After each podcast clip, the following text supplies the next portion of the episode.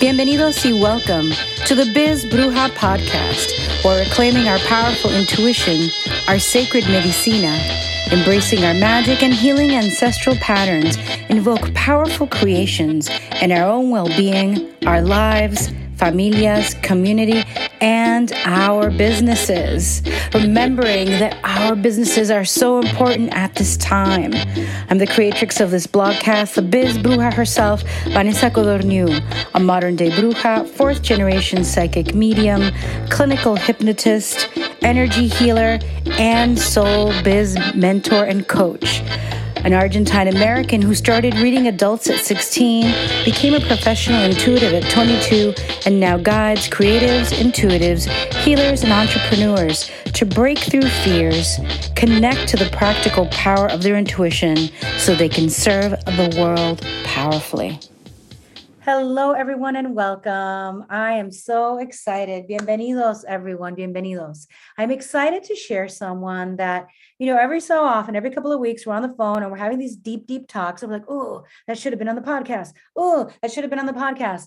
And now we are. We're going to be able to have these conversations and to share her beautiful work. Her name is Shama Dhanani. Shama, thank you for being here. Hello, Vanessa. I know. I'm glad we're going to share our convos with the world. I know. I'm so excited finally to get you on here.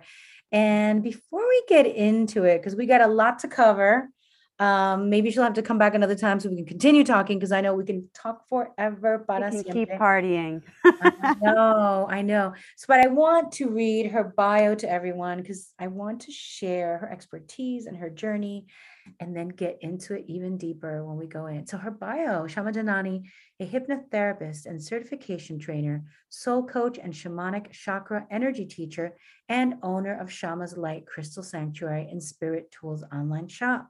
After 19 years in financial services, understanding wealth mindsets and strategies, Shama merged her work with ancient and modern wellness practices, considering the deeper knowledge of the body and patterns of mind to support clients in creating a personal and practical pathway to fulfillment towards goals through a peaceful yet empowering present. Shama guides you to create awareness beyond blind spots, to unlearn limiting thoughts, outdated beliefs, impositions that you allow to hold you back. Shama offers private sessions, workshops, group programs, wellness retreats, and customized corporate wellness experiences to reduce stress and relax into your results. As a creator herself, Shama offers handcrafted shamanic energy clearing tools, including sage kits, smudging feather fans, and wands adorned with crystals from her own online crystals and Spirit Tools shop. Welcome, welcome, welcome. And I think that I'm going to be a little tongue-tied in this podcast because I was really like... So who knows? I mean, Mercury went direct, but we're still like probably in the shadow phase. Yes. And so, Saturn retrograde is still one of the workhorses slowing down. So let's forgive the tongue tying on both of us. Yes. So Shama, I want to kind of like go deep with you like real fast. Mm-hmm. I want to know a little more about your background and your moment of spiritual awakening, right? Sometimes it's not a moment, it's little moments that compound, or it's just an awareness maybe that we grew up with, however it goes. But I'd love to know a little more about like how, you know, growing up, what was it like for you? Were you always a spiritual little being? I mean, we all are, but. I think there was, you know, kind of like a diamond. I feel like there was a point where I was squeezed, where it cracked open, which I believe that it was bound to happen anyway. I actually grew up in an abusive home. So there was alcohol abuse, there was physical abuse, there was emotional, mental abuse. And there was a point I remember, it's like a moment I can visually remember. I was hiding in my closet on the phone with my best friend who was visiting her home in Puerto Rico.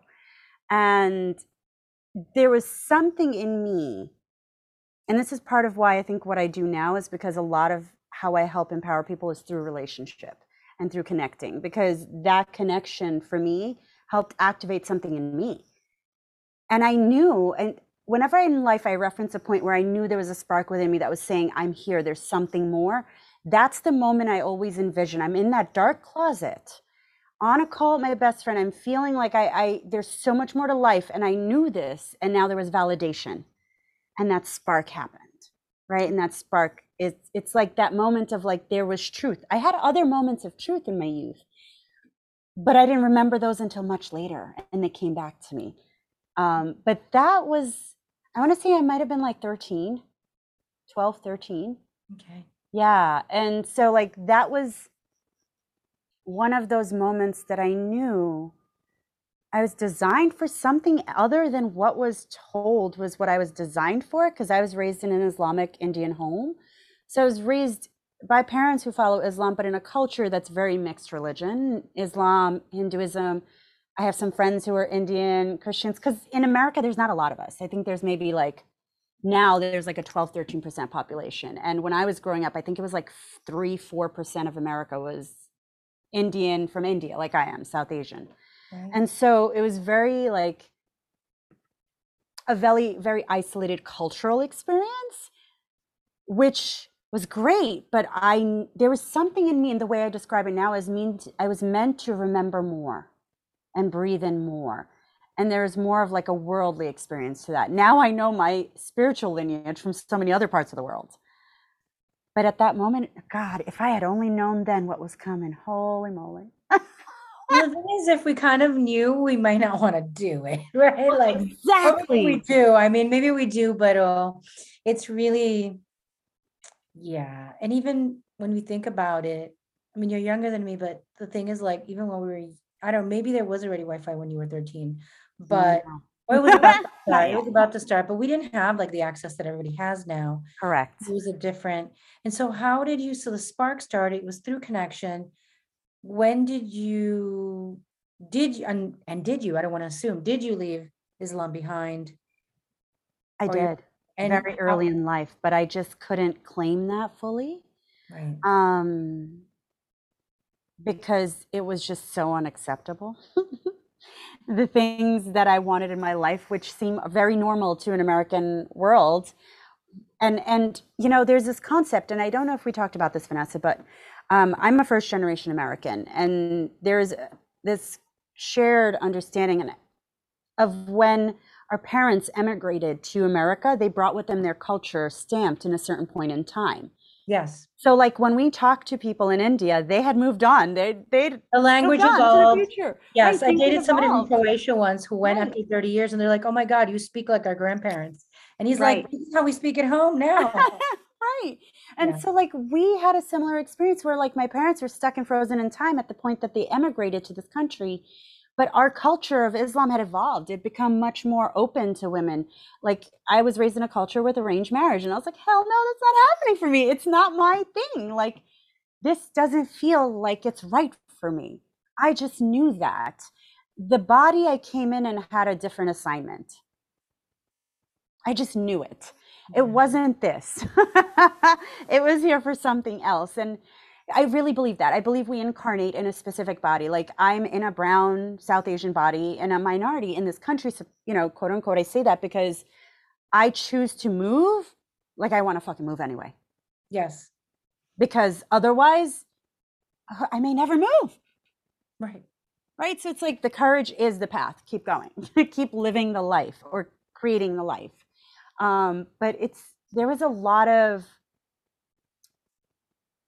walls and barriers and boundaries that I had to break through just to work. So at that time, I felt the sparks, and I hadn't quite tapped into exactly how big of an expanse they led to. I was just chasing safety, financial stability, and honestly, it was a course of miracles that just happened to land me in the work I did and learned so much about finance because I just kept going.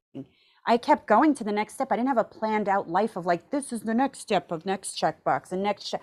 I didn't have it that way. You know, sometimes when you're fighting for survival, you just do the next best thing to survive. And that was kind of how I was going at first. I know how that is. You know, and I'm sure there's a lot of women and even men that know what that's like. Eventually I hit a point, I think it was like 25, I met my ex-husband. He was not of our culture. And I had moved out already. I was living on my own for like 8-10 years, and my parents had no say over my life. So it was a very different experience, which didn't work out, which is fine. I'm sure you learned something, as we all do. So much. I learned so much. And it was an interracial marriage, so I learned even more from that dynamic. He was a police officer. There was layers of learning that I had a decade ago that made so much more sense 2 years ago when everything started going down in this country. Right. So like the universe set me up. I set me up, my higher self, who knows? We can all play in what that is, right? To have experiences that would allow me to have an understanding of a wider net of world from, I would say, multiple experiences. This is one of the great things of having lived in a city like New York. I've had amazing experiences with people of all diversities, in the range of all shades, of all cultures, of all ethnicities. That's like a really, I'm grateful for it. It's like rare, beautiful thing, right? And you know that from living in Queens, like the hot spot of that, of the world. And I lived in Manhattan for a while too, but. No, but just, Queens is the hot spot of culture in the whole world. I didn't know that. That's amazing. Especially for food. You know what? It's so funny because I found that when I got into, I was already, because I was in service, you know, with my community. But when I started to decide, or it was decided for me, or we co-created, that this was my career, and I started to move into spaces with coaches, etc., they kind of tried to shame me, I have to say. Some from Queens, by the way. Oh. Right now, everybody's like multi, you know, diversity, inclusivity, everything. But there I was dating the UN. And having friends from the UN and having people from in my circles from, you know, just representing the UN. And I could say, like, the folks who lived in Manhattan, I think it happens to Staten Island people too, though, I think, to a degree. What part? I've heard a lot of negative things about Staten Island. Wait, what part? Yes. No, just the whole thing. Like, oh my God, you got to get a ferry. Forget it. It's not part of New York. Yeah. That kind of attitude. Right? You know what? I've never hated it because that's kept people off of it. Hello. Exactly. Exactly. And then people rediscovered Queens and they're like, oh my God, the food. I can get here. I can get there. And you're like, no, don't come. It is the hotbed of culture. And we were so blessed to have that. And so you were able to break away. I'm sure your family was not happy about that. No. And you know what? That's when I will say that the survival chain broke somewhere between when I met him and, you know, I won't even say that. It was when we got divorced, it broke, because I'm sure looking back now, even though I haven't analyzed it, but just knowing what we know as hypnotherapists, like I'm sure there was codependency there. There had to be, because he also started drinking. And that's when I was like, these things are not going to work out because I came from this kind of environment. I will not repeat this pattern. That was before I even went into hypnotherapy as a profession. Something in me was like, I can't repeat this pattern. Yes, so I was always intrigued by the mind. And I knew that we had really, because, you know, you hear all these stories of people surviving on the mountains, people surviving in concentration camps, people surviving torture. Like, you think of people surviving poverty, abuse, oppression, you know, that the soul and the mind, it has so much more. And so absolutely attracted to that. When you stepped into hypnotherapy, was there a moment where you were like, aha, this is changing my whole life? I mean, again, it could be the first moment, the very first session moment. Like something cracked open in me. That the best way I can describe it is like, first of all, my life felt like I was destroyed because I had just went through a divorce. So a traumatic life experience often cracks us open, right? But that was a part of it. But it was it made the surrender into opening up necessary and possible. You know, it's almost like I had to hold it together because that was my survival technique, and letting go of some survival technique like that for somebody who comes from an abusive background, it was going to take a little bit more. And that's what it took for me, you know? So once I went from that into hypnotherapy, I was ready to be just split open and being like, let's look at this. What's happened in here? That's how it goes, right? It's like, you're like, oh my God, I'm so scared. I'm so scared. I'm so scared. Oh God, I feel better. Okay. I got to go in there all the way. And I know you said earlier, which may be the title of this whole thing, the courage is the path. You said that earlier. Courage is the path. I'm always, that's my mantra to myself, because I mean, Vanessa, you were there intimately for me for the past 2 years, where like I've got to face down a lot of issues around racism and people in the communities that I had served, and a lot of things in my life shifted in that, where my business paid for it, my livelihood paid for it, and I almost lost my home. Like, it got pretty serious, and totally worth it, because I needed to clear that karmic space. I know that now. And whoever was in those experiences with me, I hope they got what they needed. I don't know if they all did their parts, but you know, that's not my karma. It's not my business. I'm going to go keep co-creating what it is I want to experience in this life. And that's why the courage is the path, because otherwise I can ruminate in the past. I've had family members that can't come out of the past because of the traumas we've had. And I know that that's an Achilles heel. I hear you. No, la verdad, it's true. It's true. And I admire your bravery, and please share, you know, only what you're comfortable in sharing. And I know you will, because you're really good at that. You'll be like, nope, I'm going to talk about it. I'm so good at boundaries. But you're right. We were just talking about this before we started recording. And so, you know, it affected your business. It affected you.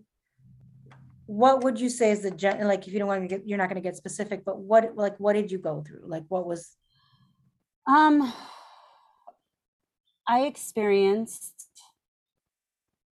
being manipulated, like mental manipulation. And I also, so that was in one instance. In another instance, I experienced, when I say that, it was almost like a workplace stuff thing, but it was so well legally wound up that it would cost me more of my sanity and money to even do anything about. And so I made my choices, which is a very common story. Like, you know, and we pick and choose our battles, because I'm not going to spend my energy and get toxic in a situation engaging with toxins. But there are takers and there are givers, and we've all heard the saying, but givers need to learn boundaries because the takers don't know any. Right. Right. And so it's kind of that. There's other instances where I, behind closed doors, was told certain people are unethical and out of line. And these were in studios and places where South Asian teachings are where they make their money. So it's the culture I'm a part of. And I was included in these places until I questioned those ethics, putting people on a pedestal that I was just told are unethical. And these were privileged people. Let's just put it like that. And so I was, of course, the one who got shunned out of the community. So it's just ironic, because these were places where I had partnered to earn a living. And one of them was a place I consulted and was 60% of my income. Oh, I'm so sorry. Because I'd made that commitment. It was a place that I also went to teach. So other trainees learned from me. And through that process, I learned the lack of ethics, and it just, all the red flags went up, but I was already committed. I'd already let go of my client base, not all of them, but like the ones that didn't continue on, so I can make room for this. It was a step forward in my career. So, you know, we learn our lessons. My takeaway is the part that, you know, the only thing we can do is what we take ownership of. Because I can't do anything about people who can't see what they don't see. And as anybody on a spectrum of minority or experience, or has experienced any type of oppression, knows that other people can't see it unless they get a taste. It's just one of those things.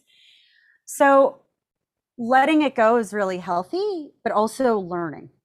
I don't do things like that anymore. The people I work with now and I partner with are people I've had conversations with. I don't do Instagram, social media based partnerships. I don't play that game. We do things the old school way, because the old school way is rooted, and that's why we're shamans and not coaches, right? Like, there's that difference, that anchoring that we talked about last time too. It's, this is one of the things that I know helped revive me over the past few months, is I was committed and am committed to moving through the roots. That's just how we move. We move through the roots. If you haven't seen Avatar, go see it. That tree. We move through the roots. We are not the machines manipulating at the top surface. And there are machines manipulating at the surface, feeding people things that they think they want to hear based on the manipulations of what society's advertising and programming our brains to think we should look like, eat, be in relationships, what a heteronormative relationship even looks like, what a bisexual or LGBT relationship looks like. There's so many labels, but there's so much power in creation of whatever you want to create. Absolutely. And I agree with you that it is in the roots and that we're not machines, but yet, you know, let's get our little, like the app for productivity, let's get this going, let's get that, where we can find ourselves, you know, did I do the steps? Did I do this? Did I check this off? We're not machines. We're supposed to flow. So you talked about, well, this is why we're shamans. How did you come to shamanism? Okay, so there is the subtle way where spirit came to me, but then there was the more obvious way that got the human in me to pay attention. So I'm going to talk about the human in me one first, because I feel like it had the most help, which really the only way I can describe it, you know, when you're called to attend a class and you just go, it's one of those things. I was called to attend a class. It was a shamanic teacher and I just went, and something in me got activated. It was, I don't even know how to describe it in words. It was an energy, a feeling, like a knowing. Something woke up. And that began my apprenticeship of waking the F up, really. Like, yes, which I'm going to say that was your apprenticeship to waking the F up, which is a lifelong process, y'all. Yeah. You know, some of those might be leaders and teachers in it, but it's still a lifelong process because it is the process of life, the whole thing. Like, so that happened, but when that happened in physicality, I also woke up to when it happened in spirituality for me, because after my divorce, I went through a really deep, dark period. And I think we all do this, like, right? The death of the soul repeatedly. And it was a point where I called in for help from higher beings and a higher power. And I had three people, three beings, three avatars, not people, they're not people anymore, avatars that came to comfort me. And it was Jesus, Mary, and Mary Magdalene. Now remember, I was raised in Islam. I have no idea who these people are about, but they came to me and they helped me through healing processes, very specific. Jesus brought the masculine energy and the faith, and hey, excuse me. I'm like, you talking about me down there? I'm like, yeah. And there was this comfort of like this, it was a cradling of the core of his purpose, which is we're all one, right? It was like, his whole point was like the resurrection. We're all part of this one energy. And that's what he brought in. He's like, you're whole. And that was really powerful for me from a masculine place and very healing, because I had just lost a masculine in my life and I had been raised by an abusive one. And so that was the first wave. Then Mary was part of the comfort, and then Mary Magdalene helped awaken my sexuality. And that became like a 4-year apprenticeship. After that is when I found this teacher who helped activate my conscious awareness around it and start wrapping pieces together that were happening throughout my life. And I realized that one of the experiences I had when I was like laying in my bed, it felt like there was a panther circling me, and I felt like I was the panther. Then I remembered when I was, maybe it was even earlier than my teens, we had went to India and we were driving on its open road in the jungles of India. And it was an open air Jeep. And we had stopped in the road, and this gorgeous big cat staring dead on. And I like locked eyes with this thing, and I was gone. I don't even know where I went. And I was a kid. So it was like this phenomenal thing of like, I didn't feel any difference between us. And that moment came back to me when I started activating. And it was like, oh, then I had past life regressions that helped connect the dots of like, oh, I'm here for the earth. I'm here a part of this, from this. Like, this is a part of it all. It's the messages are in the roots. Yes. Yes. And I think sometimes people battle out like, you're a shaman and you only have to come from this country or that country, but we've talked about this before. Yeah. There are shamans, wise one, root workers, earth workers, people who commune with spirit and walk between the worlds, medicine makers, mujer medicina, hombre medicina, like in North America, Latin America, in Asia, in Europe, in Africa, in Australia.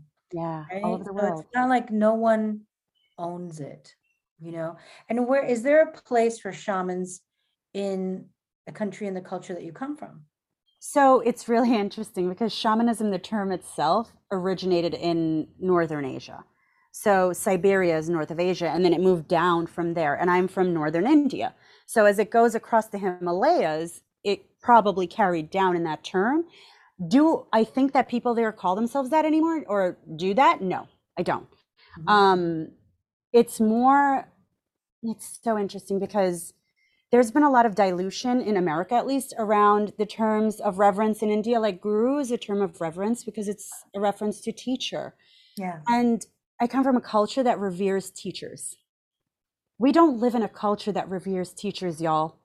So if I can't use that word here. Except for my community. And right. And, but I mean, like as a, this community right here, the Biz Bruja community, yes.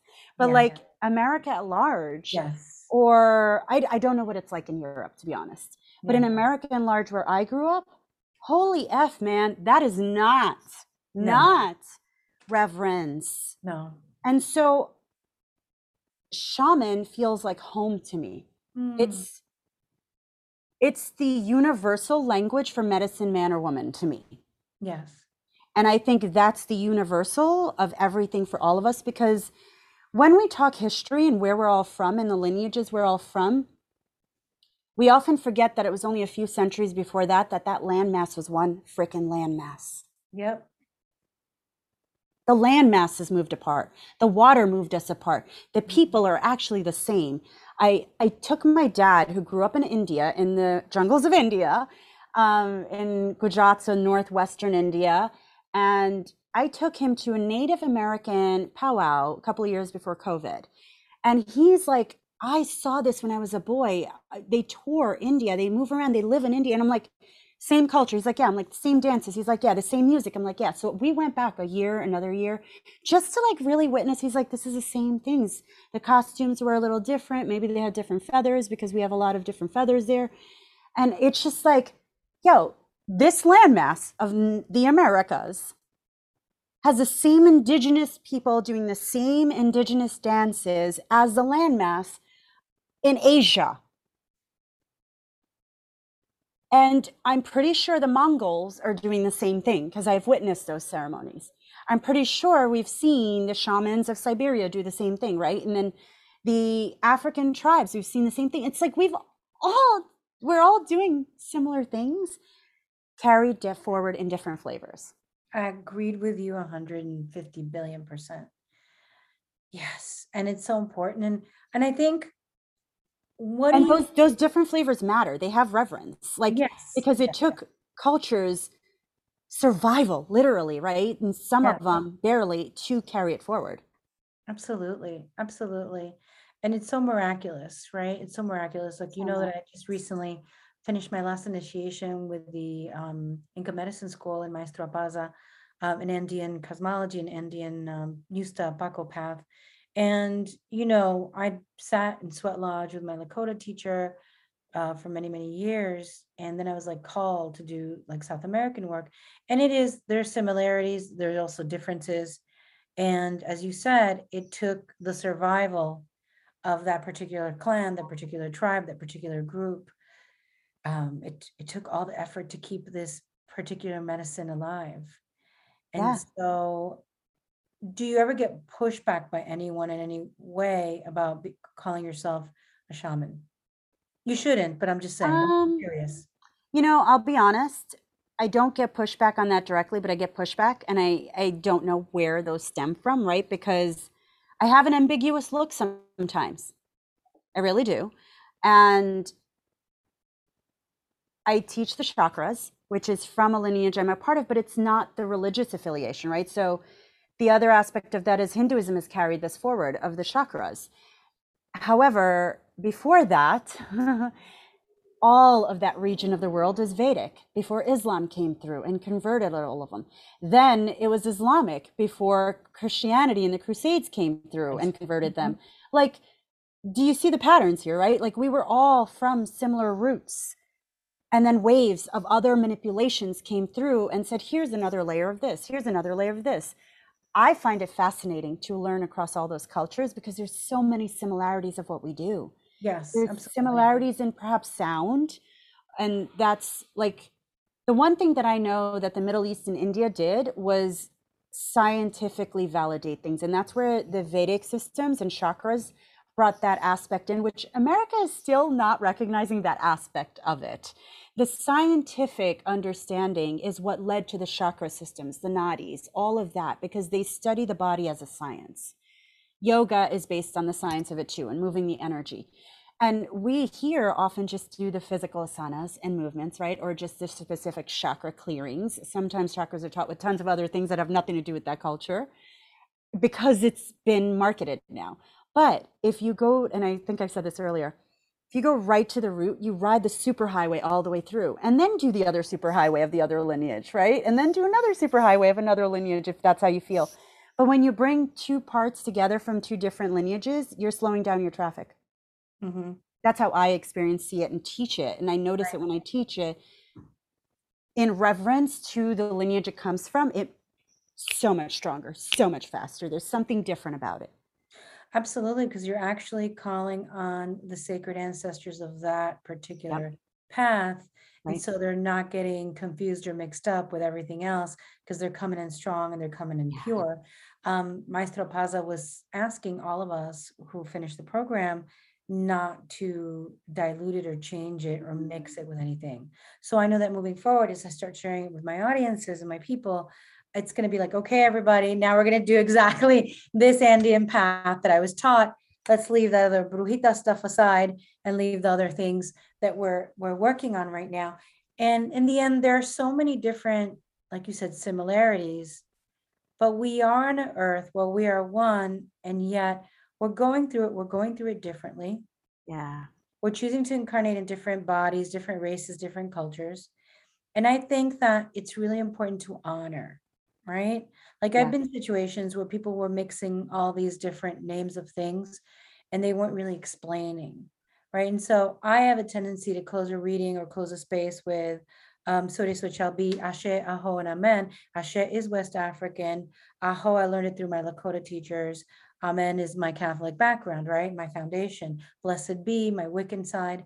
But I explain why I say these things, and I say to people, don't repeat it unless you have a relationship.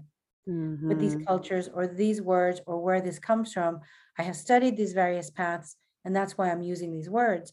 But I think that we're in a modern day where everybody's like throwing this word out, throwing that word phrases out, you know, and we just said why you shouldn't. We just said it. I mean, purity, you want to call in that pure magic. And I personally, like, if I speak to myself, because I know that I'm super mixed, like we've talked about this privately. I understand now why I was called to the different magics that I was called to. And when I call on my ancestors, I mix it, right? But I'm not doing an Andean ritual, right? I'm like, hey, everybody, my peoples, you know, and I got, you know, something that represents Argentina and South America, something that represents Italy, something that represents Siberia, something that represents, we said that my dad's DNA originated in India, right? We were talking about that the other day. It was like thousands of years ago. I have different things that represent, and I call all them forward. Right. And that's my personal time to come commune with spirit. But when I'm teaching or guiding, I want to be clear, you know, if I'm teaching a particular path, that I'm going to be specific to that. Because we all get our own initiations from different lineages. Like you'll, you know, I was initiated by Isis and Kali together. And it's mind-boggling because it was wild, lasted a very long time. And it was very intense, but I can be a really intense human. So totally. So that was perfect for my personality, and I'm very fiery sometimes.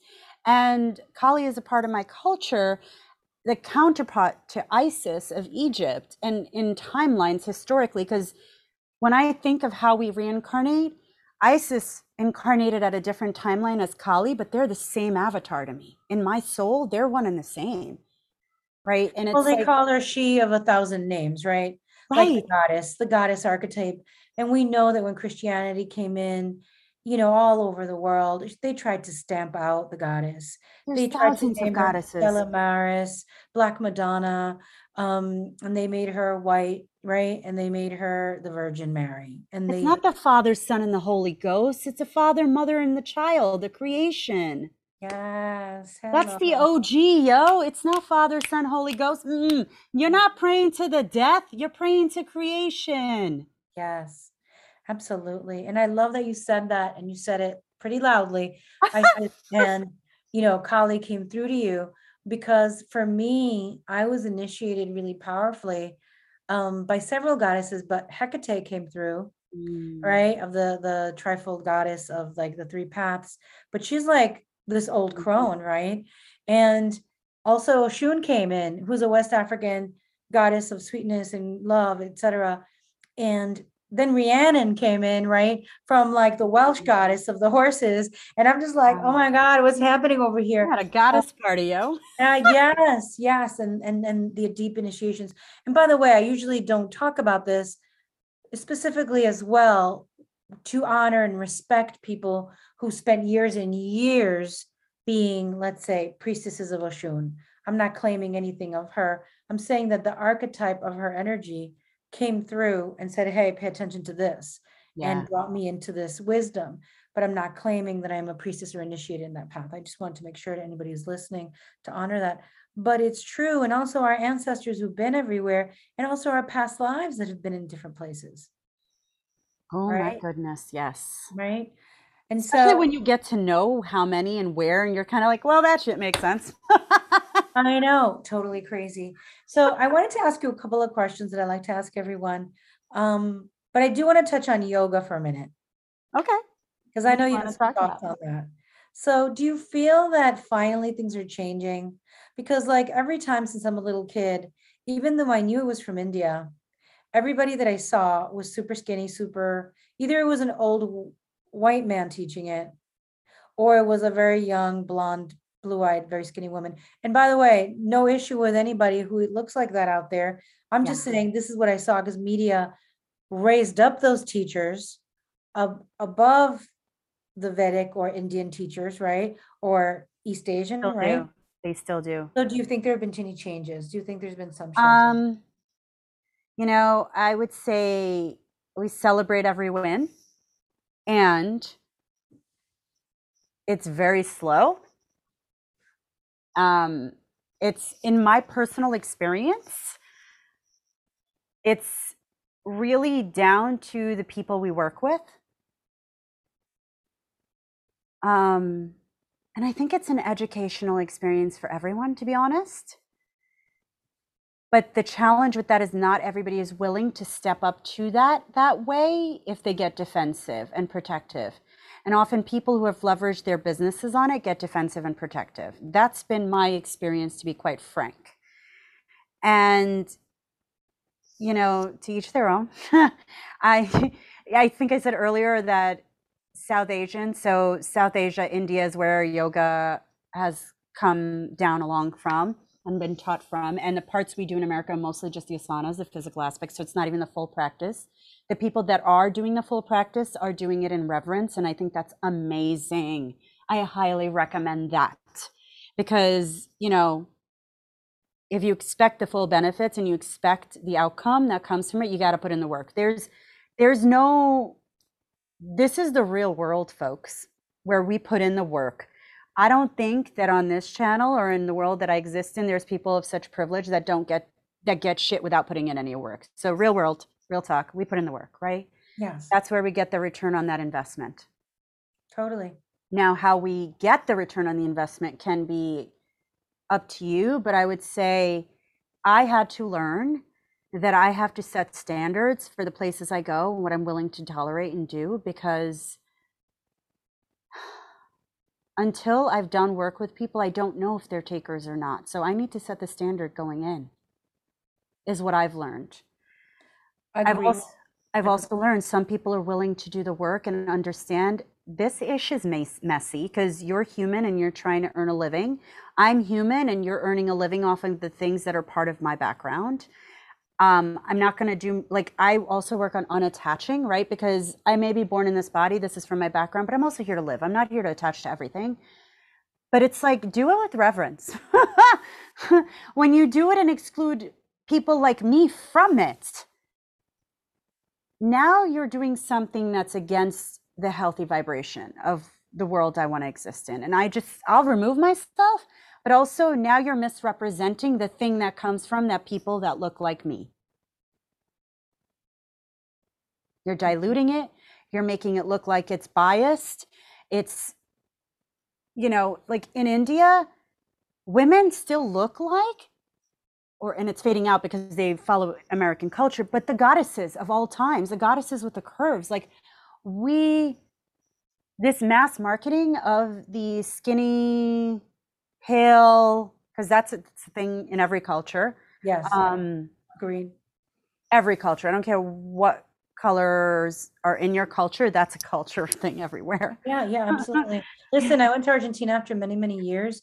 And I remember when I was younger, I felt very comfortable because I do have hips and I do have a chest and I do have a behind and I do have thighs. And I'm not super tall, that I was comfortable around the women because I was like, oh, we're alike. And yes. Then I went back, but when I went back, like, what is it, 20 years later? Yes, it's changed. There were like child mannequins in women, clothing stores for women. Mm-hmm. And it was like not even a zero. It was children's, because it was no boob whatsoever, no hip whatsoever, and no behind whatsoever. And look, if you're built that way, you're beautiful just the way you are. But to market to people, but most people are not built that way. Right, right. Most women, you know, you had a child, you didn't have a child, you got something. You're a pear shape, and you got a bigger lower body, even if you don't have a big chest, or you have a big chest, or you're apple shaped, or even if you're an hourglass, because those mannequins are not even hourglass. So if you were to look at, I love to study the migration patterns of humans and DNA migration. So I like to get geeky about things like that. Maybe it's, so when I was in finance, we would study stocks, right? We study patterns. I love studying patterns. And I wanted to learn about the migration patterns of history, right? So of the population of America, because this is where that advertising comes from. Very thin, rail, tall, often blonde, right? Like these are the images that were, now we're fading away from and incorporating more inclusiveness, but this is what's programmed most of our country for the past 20 to 40 generations. And when I looked, it's no surprise because majority of America, at least in the Northeast, where the most population was up until the recent migrations, 60% are descending from that look of German descent of the population of America. So marketing is always done to the majority, and that's what the majority looks like, and they want everybody else to look at the majority, right? Like it's like Abercrombie and Fitch. Need I say more? Abercrombie. I never went to that store, so I saw that there was a documentary about it, and my stepdaughter was talking about it, and she's a tall, beautiful Middle Eastern look. She's Turkish, right? Yeah. And she's like, I wanted to be like that. And then she turned to me, did you ever go there? I'm like, no.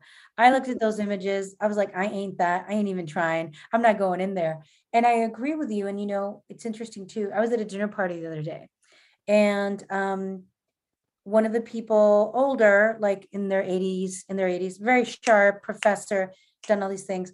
They said to me, you know, how do you feel living in central Pennsylvania now? And I was like, I'll be very frank. There's great things about it. I got nature. I got a beautiful house. I got a man that I love. I got my cats. I got things. I feel like I'm losing my culture here the longer I last here, right? And they're like, well, I'm like, no hablo español. I'm not speaking Spanish. And I know there are Latinos here. I don't happen to cross many of them. The music, there's no Argentinian food. Yes, thank God there's Puerto Rican and Dominican. I do eat that. But I was like, just being able to talk to all my girlfriends who come from different places, but quite a bit of them are Latino, right? And Latina. And I have my community online, which is, and then they got insulted. First, when I said I'm losing my culture, she goes, you know, now you've got to define what culture means. Because to me, I think of you as an American. And I said, I'm bicultural and bilingual. And I was born in another country. My first language is Espanol. I got rid of my accent because I was bullied and I sat in front of a TV till I memorized the words. And I said, but if I get really, really angry, I'll start going brother and mother. By the way, you've never seen that. But I do. I start going, don't do that, my brother. And it's like, whoa. And so it comes back to me if I'm really, really pissed. And then my tongue starts doing other things because that's my first language. And she got annoyed. And I said, you know what? There's nothing wrong with appreciating where we are. Mm-hmm. America and the freedoms that it does carry, as opposed to, I mean, it has a long way to go. Okay. I'm not saying, and also appreciating where we come from and what we miss and what we love, y lo que amamos, like what we love. And that was something, like you said, people don't get it until it's them. Mm-hmm. But this person did descend from what you're talking about. She's a tall, she's lived in Denmark. She's lived in Holland. She fit in great in those places. They've always been centered. So she's always been centered, and her people have always been centered. And she's like, oh, well, maybe you should go and get your exotic food, right? And I'm like, it ain't that exotic. It's just a piece of meat. You know? I was like, Argentinian people, it's not that exotic. It's just like a really good piece of meat that you put chimichurri on top of it. Okay. It's not like that exotic, but you don't have it here, lady. So that's what I want. You know, and everybody laughed, and we were able to maintain. I was like, wow, why do I have to push so hard to be understood? Right. Mm. So it's a human experience. It's not an exotic experience. Like, right. That's the old programming, right? Like, and we're of the generations where that's still how we were looked at, exotic. Yeah. Like, they're like, you're very light, but you're not quite, right? Or people heard me speaking Spanish when I was in college. They heard me speaking Spanish. But again, I went through a different thing where we were like, well, you don't have black curly hair and tan skin, so you're not Latina. But then people were, but you are. It depended on who's looking and who's dealing, right? But I just got through it where people were like, wait, that's not Italian. What are you speaking? It's like Espanol. And then, you know, the thing that happens with Latinx people, we come from so many different places, probably with your people too, that you have different accents in different areas, but that's okay. They're all welcome, and they're all loved, and they're all beautiful. I was actually just teaching about that this weekend with Om. The way we say it in India is Om, A-U-M. And when I was teaching it in the yoga studio, they were like, oh, we were taught it was O-H-M or O-M or however it's taught here. And I was like, that's because America comes up with its own spelling for everything the way it wants. And that's not the way I'm teaching it, because this is straight up from the homeland of chakras, and this is how we teach it. You can teach it however you, like, you can learn it however is translated for you is fine. But that is not how it's done. Yeah. Like, that's simple. Somebody took it and said, this is what it is, and you believe them. I'm from the place where I'm from, and I'm telling you, we didn't do that. This is how it actually is. I love it. I love it. But I have two questions for you, because, you know, we go on for hours. Yeah. What are some of, because I think we've been on an hour. I'm not sure. But anyway, I want to ask, what are some of the ancestral, and I think you may have broken it. You may have already talked about it, breaking these, but what are some of the ancestral patterns you had to break in order to be who you are today? Oh, man, you go right for the jugular deep. I know, but this time I was like, let's talk about other things before I go there. All right, right. Start with this, people. You want to do the other part of the question too, and I just get them both at once? Yes. And what are the ancestral gifts that you've unearthed? Okay. Patterns. So I have, you know, and I have to say, I'm still in that phase where I cry out of gratitude out of this sometimes. When you feel that spark and you feel the pull to keep doing the work, keep doing the damn work. And I say that, and I'm thinking of my dad, because he quit drinking 20 years ago. He's been in recovery for a very long time. He and I have repaired our relationship. The abuser is gone. He has now become a healer along with me, because in interacting with me, in showing up to me in the way that a healthy dynamic would have been, he's given me the opportunity to reparent literally. And wow, that's a gorgeous thing. Like, beautiful. We often as hypnotherapists reparent in hypnotherapy. So it's possible to do that there too.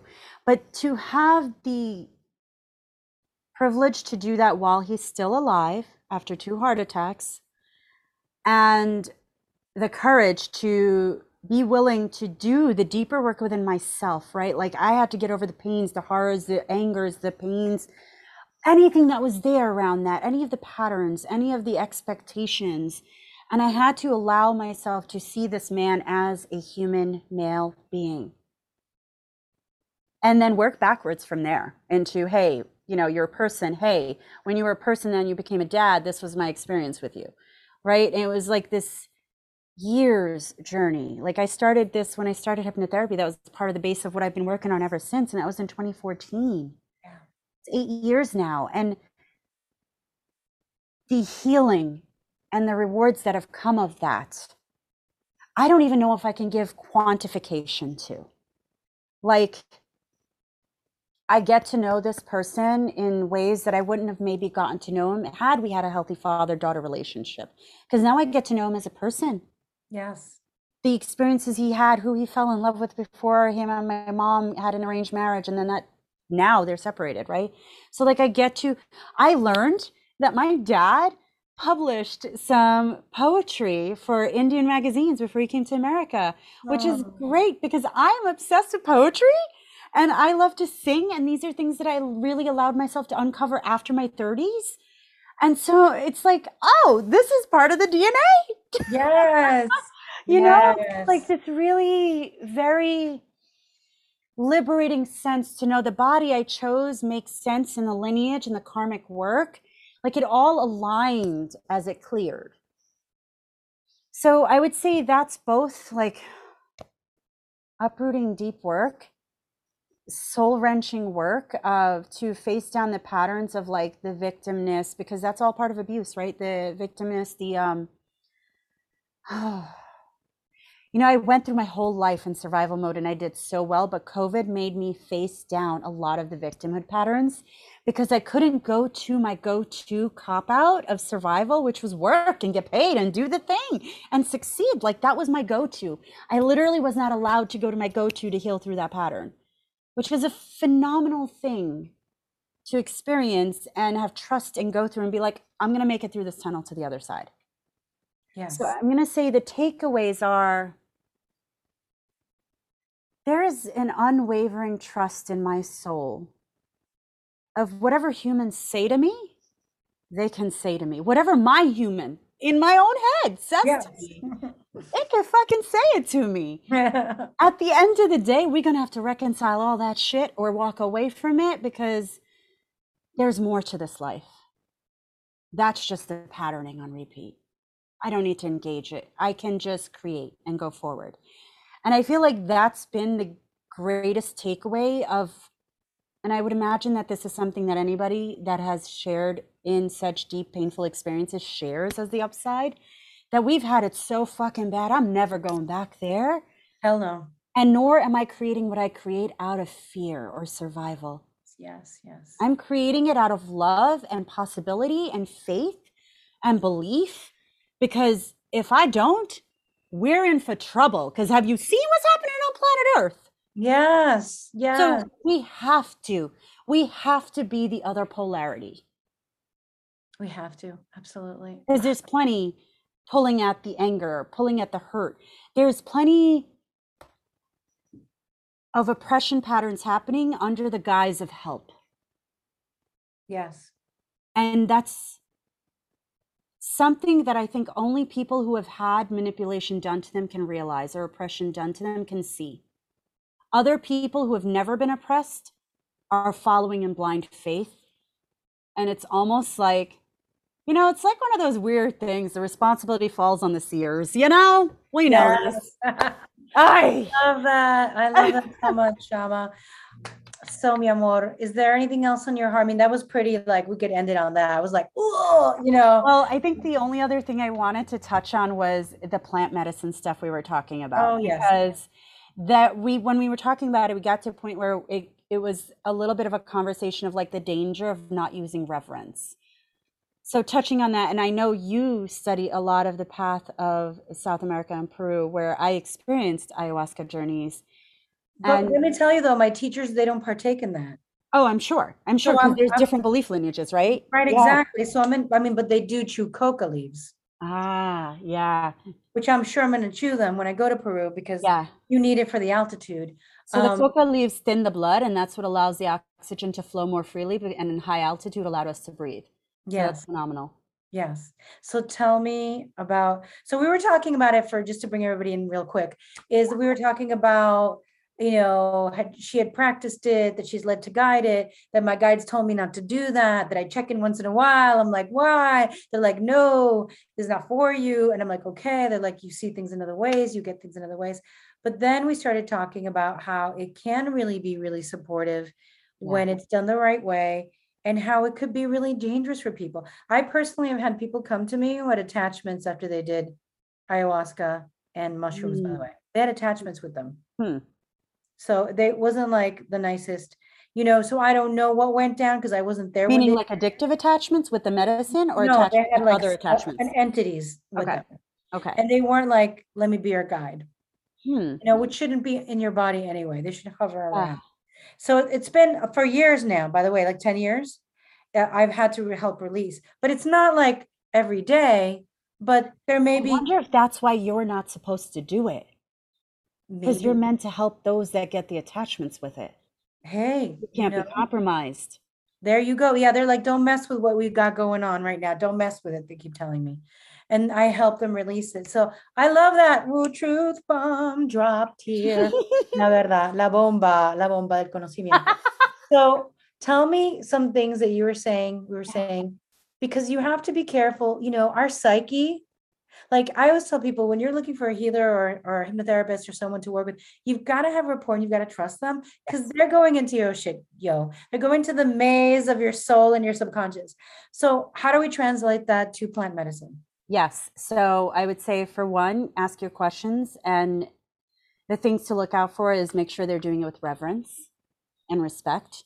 Make sure that there are people that look for, or at least have documentation where you can learn about, like, most of the places I've done it have been responsible in sharing, like, you need to disclose if you're on these medicines, you need to talk about, because the things you ingest in your body can have a counter effect to the medicinal stuff. And you want to be mindful of that. You don't want to be on certain medicines when that happens. So it's got to be an organization that uses reverence. And if they don't ask you anything about that, massive red flag. So look for that. You want to know if they're inquiring about that, if there's documentation they often send you to sign, if it's in there, it's got to be mentioned somewhere. If it's not, then I'd go somewhere where you can really have all the bases covered. Someone you trust is really important. I think there's the culanderos or culanderas that are there on site that will lead the ceremony and serve the medicine and are the medicine people and often do the icaros singing, and there might be musicians there and things like that. So like this is a traditional ceremony setting as far as what I've experienced, and the reverence matters as far as I've experienced, you know.